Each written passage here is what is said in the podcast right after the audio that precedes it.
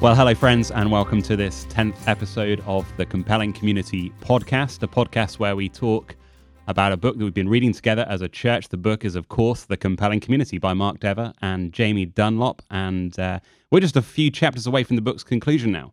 And in this book, we've been thinking about, well, we've been thinking about lots of things, but predominantly, we have been thinking most of all about the importance of Christians uh, seeing their own local church as a family, not as a local sports team uh, that we watch and follow from the stands, uh, not as a local community service that we just want to support financially, not as a local business that we just want to pay for and consume the product, but a family, a gospel family, a family who love Jesus Christ and so love Jesus Christ's people, a family that is therefore broad uh, in its makeup and deep when it comes to spiritual relationships. And accordingly, thus far in the book, we've been thinking about all the things that we can do to get uh, a family like that, uh, how we can be the holy family of God together. However, uh, in last week's chapter, we saw there was a problem. Uh, the problem is not in the goal, obviously. The problem is with uh, essentially people like me, people who are called to glorify God in that way. In short, uh, the church is made up of sinners, and sinners complain, and sinners are people who are discontent with others. Uh, we saw that last week. And, and not only that, but sinners sin. And accordingly, I would say that we need uh, to see our local church, Edgefield Church, not only as a family, but also as a hospital, a hospital full of people who are sick sinners. And as a result, I'm delighted to welcome a special guest, a man who spends most of his days in a hospital, our very own doctor and elder, Dr. Bill Heerman. Uh, Bill, it's great to have you with us. Welcome to our luxurious studio. Um, now, let me ask you do you really see our church as that? Do you really see our church as a hospital, a hospital for sick, sinful people? And if so, why is that important? Well, Jonathan, first let me say thanks for having me. This is really fun to be here, and it is a really important topic for me to think about. How do we fight sin together in the local church? And I do see our church as a hospital. And what I mean by that is that nobody in our church has everything together. I think there's a real tendency to come to church where people are put together on a Sunday morning and to look around and see people who you think have it more together than you do. Mm-hmm. And that's just a lie. Everybody in our church is struggling with things in their life. Everybody in our church is a sinner who is desperately in need of a Savior. And until we remember that, that we are actually sick people who need other sick people to get better, there really is no hope of building the kind of culture that takes sin seriously in our lives. Great. Yeah, I, I totally agree. And uh, yeah, I think that's I think that's really helpful. So the basic premise of this chapter is essentially be honest uh, about sin uh, in the church. Don't just pretend, as you've said, that the, the illness isn't there but help one another uh, as a church to treat the problem of sin. But before we answer that, let me just ask you why why should we even look to treat sin? Why why is that important? Particularly if it's a small sin. If it's not something horrendous, Can't we just leave it alone? Well, one of the great powers of sin is that it's deceptive. And that we tend to think about our own sin as sort of small and insignificant and not really problematic. But the Bible just rejects that thinking completely because we serve a holy God. Yep. And even small sins are infinitely offensive to an infinite God. And taking sin seriously means recognizing that even these small sins have the potential to do damage in our lives. They have the potential to keep us from a meaningful relationship with God, and they have the potential to keep us from a meaningful relationship with each other. And so we need to take sin deadly seriously. Yeah, yeah.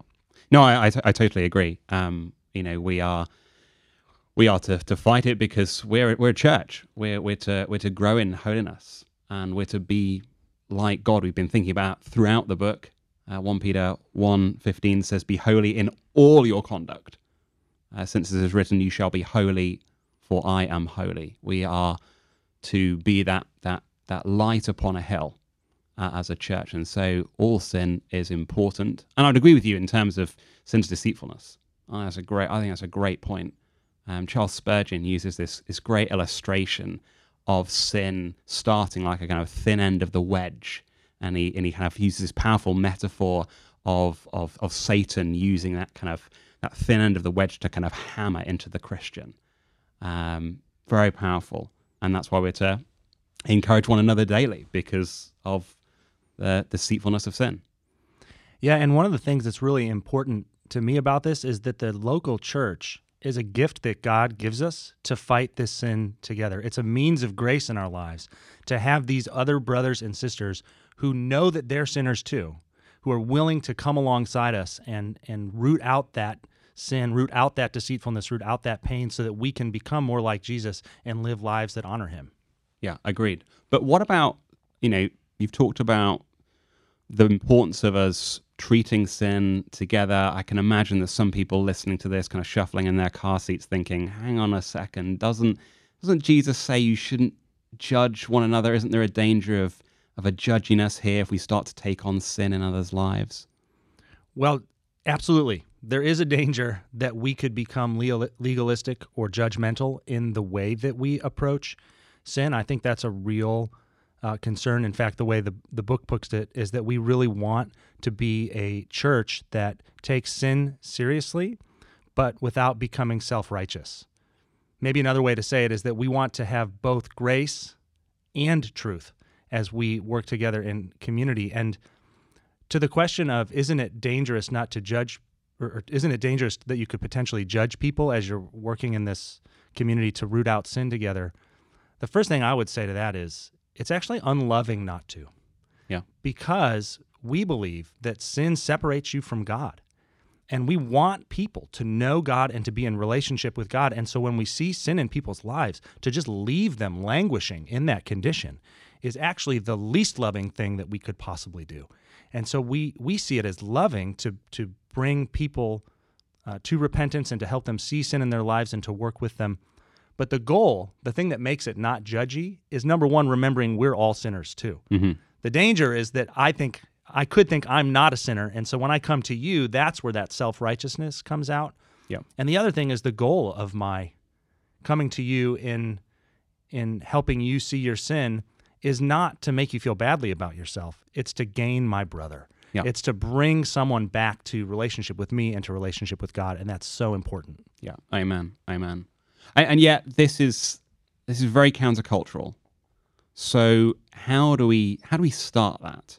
How do we make that normal uh, in terms of our culture as a church to to just at least talk about sin? Well, this is actually why I sort of volunteered to be part of this uh, podcast in the first place, because I think the way that we work together in the church to address our sin is one of the most important things that I have been witness to over the last 10 years of being an elder here. Mm-hmm. And the first thing that I would sort of reflect on is how of how we build that culture is realizing that it's everybody's responsibility.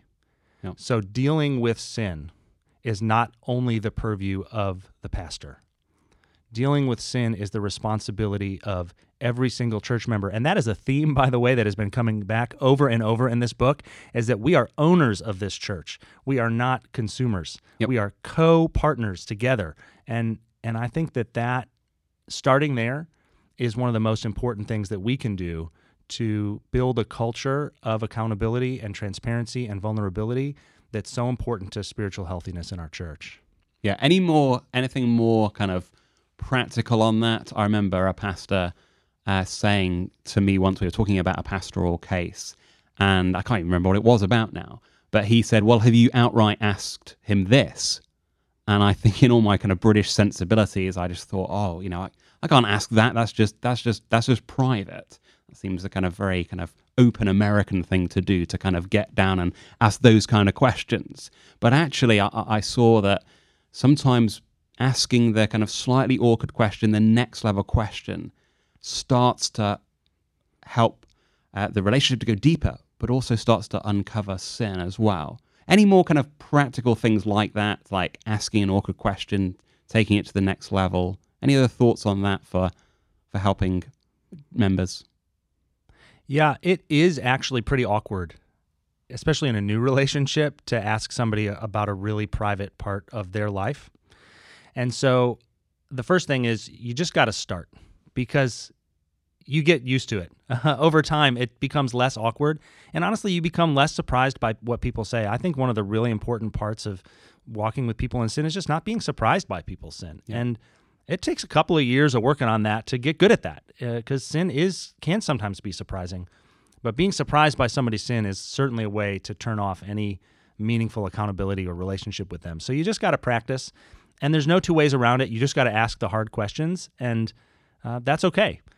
One thing, though, that I, I do think can be really helpful here is for you to actually model that vulnerability in the relationships that you have. Yeah.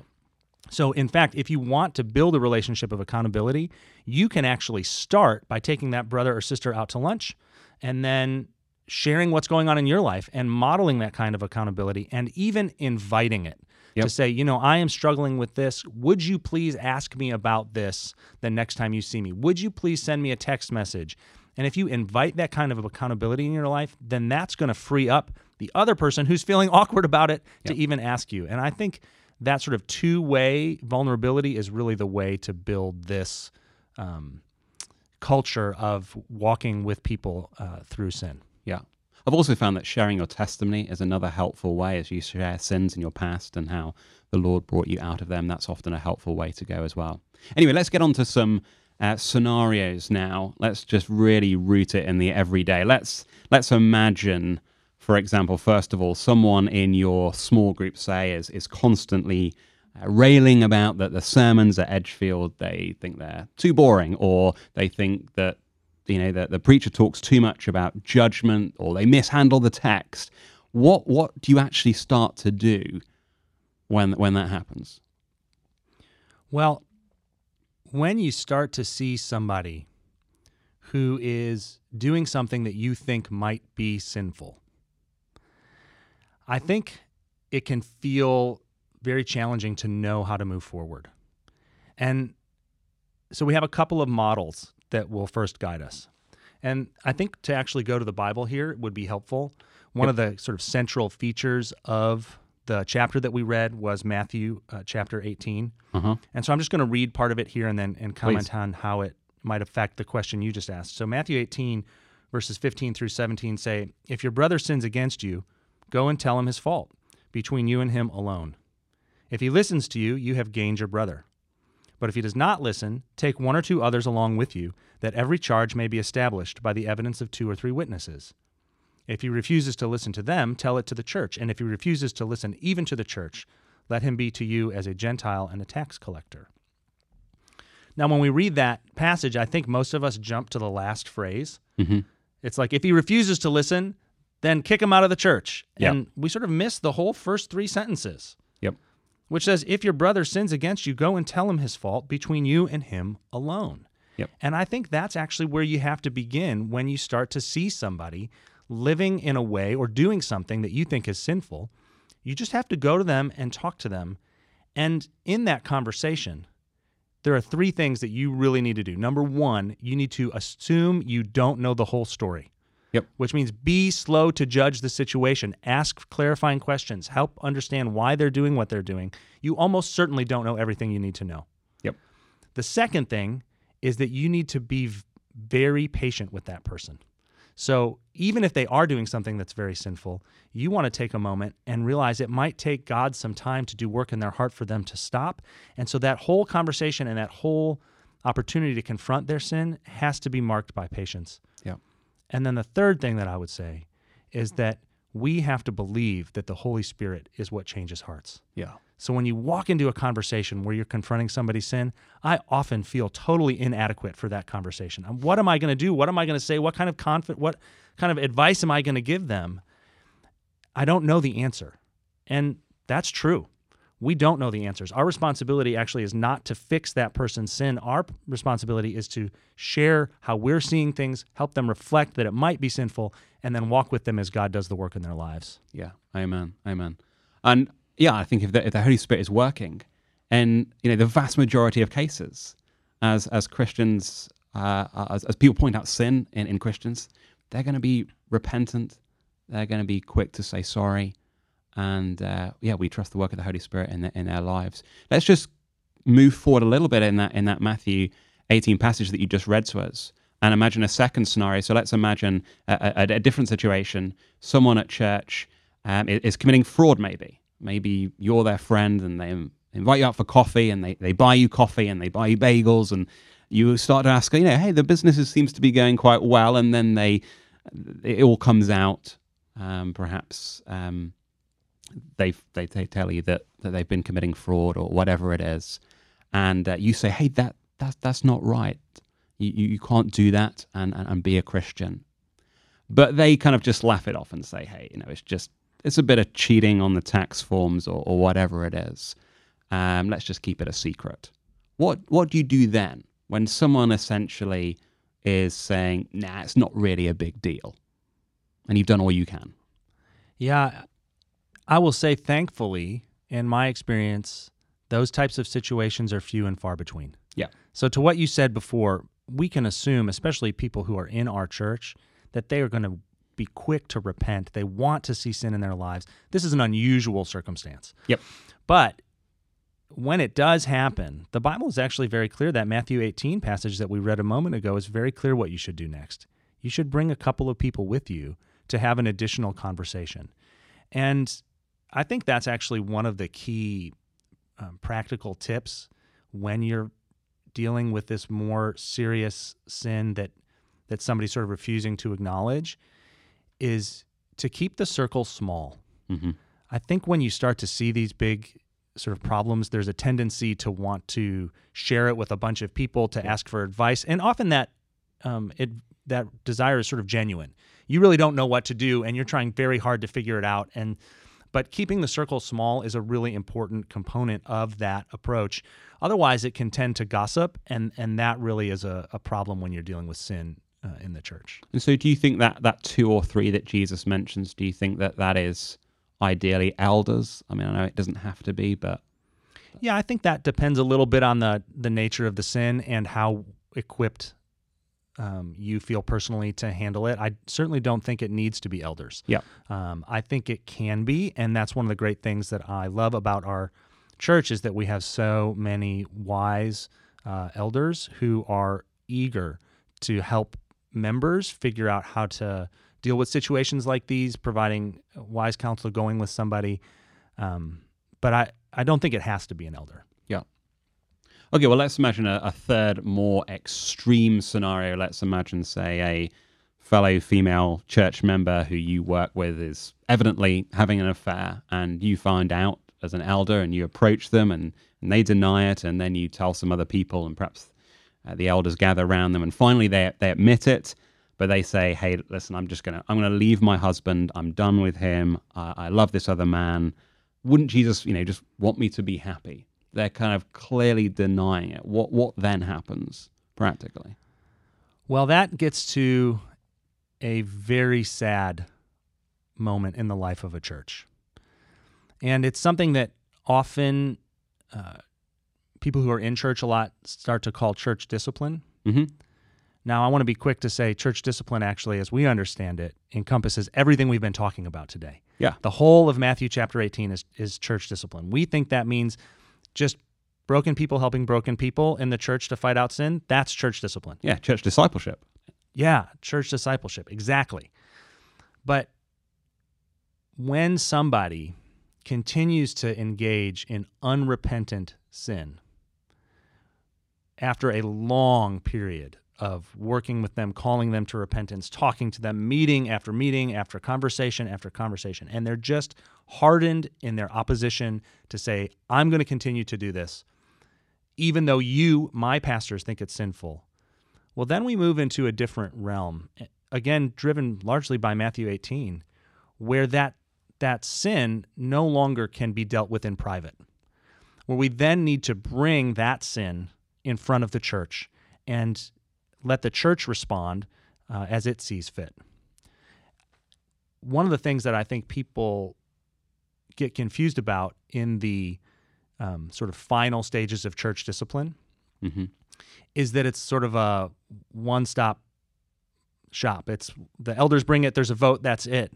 but rather actually I think this process would be quite lengthy where where if it were to happen, we the elders would bring a situation like that in front of the church the church would know about it and then the church would be sent out to try and bring that person back to try and call that person to repentance mm-hmm. there'd be time that still went between when it was first mentioned publicly and then even after all of that even after all of that if the person still says i am going to continue in this way and i think i'm a christian then we have a problem, and and that's when the church needs to take some action. Um, because they deceive themselves, essentially. Yeah, it, where we run into trouble is when people disagree about whether or not they are Christians. So, thankfully, in the 10 year history of our church, this has never happened. As long as I've been an elder, we've never gotten to a place where we disagreed with somebody in this way we have gotten to places where people have said, I'm going to continue living in this way that is sinful, that's contrary to what the Bible says. But I no longer believe I'm a Christian. And when that happens, there's no role for what we might call excommunication. There's no yep. role for the church to remove somebody from membership because they're already saying, I no longer serve Jesus. Where you get into real trouble is when somebody says, I believe I serve Jesus and I'm continuing to live in unrepentant sin, that's when the church really has something to say about that and to say, no, actually, we're not so sure that you stand with Jesus anymore. And and that is just a terrible thing to think about, and it's super unusual. Yep. Um, it's made me wonder. You know, in my time as a pastor, we've never had to do that um, in our church. I wonder if you, in your experience, have seen or, or witnessed this kind of a situation going well or or what your experience has been like with those kind of situations. Well, also I've never experienced that in terms of dealing with that case uh, coming up in, in a church I've been working for. However, there was a time when I was doing a membership interview with someone who was coming into our church. And I always ask the question in membership interview, just kind of standard question as I'm learning about their past and their testimony and so on. You know, I said, Have you ever been removed from a church? Have you ever been excommunicated? And Obviously, 99.9% of the ca- cases, people say no. But then I was talking to this, this chat once in a membership interview, and he said yes. And uh, I kind of almost fell off my chair, and I said, well, you know, you know, just tell me a little bit about it. And basically, the, the story was that he was, um, he said that he became a Christian, was baptized in his teens. He joined this church, and then essentially in his late teens, he just kind of fell off the track. He started getting into drugs. He started sleeping around, all those kind of things. And his church lovingly went after him and said, hey, you know, they pointed out sin. They basically went through Matthew 18, and uh, the elders spent a long time with him, patiently saying, hey, you know, you can't call yourself a Christian and continue to live contrary to, to, to Christ and what he teaches. And he basically said, yes, I'm a Christian, and I don't really care. And so finally, the church got to that final stage and they they sent him a letter and they said, We no longer can affirm your faith in, in Christ. Um, and he said that that letter just really, really shook him. Now, he continued for a few more years in that sin, but that letter, that, that, that church removing that, that affirmation of faces from what they could best see, really shook him to the core such that in a few years' time, that was one of the things that drove him back to church. And wonderfully, he came back into a church and then finally came uh, to our church. And one of the things I said to him is, you know, have you ever written to that church or spoken to that church? And he said, no, I don't think so. I said, you should, you should write to them. You should write to them, say, thank you for loving me enough to actually point out my sin, to point out its deception, because that was one of the things that in, in God's kindness uh, brought me round. Jude says, Have mercy on those who doubt, save others by snatching them out of the fire. I think we see an example of that through the way in which we love people enough uh, to talk about sin and to point out sin. Friends, we're going to pause there. Thank you so much for, for joining us. Uh, thank you, Bill, for, for joining us in particular. Uh, join us again for the penultimate edition of the Compelling Community Podcast.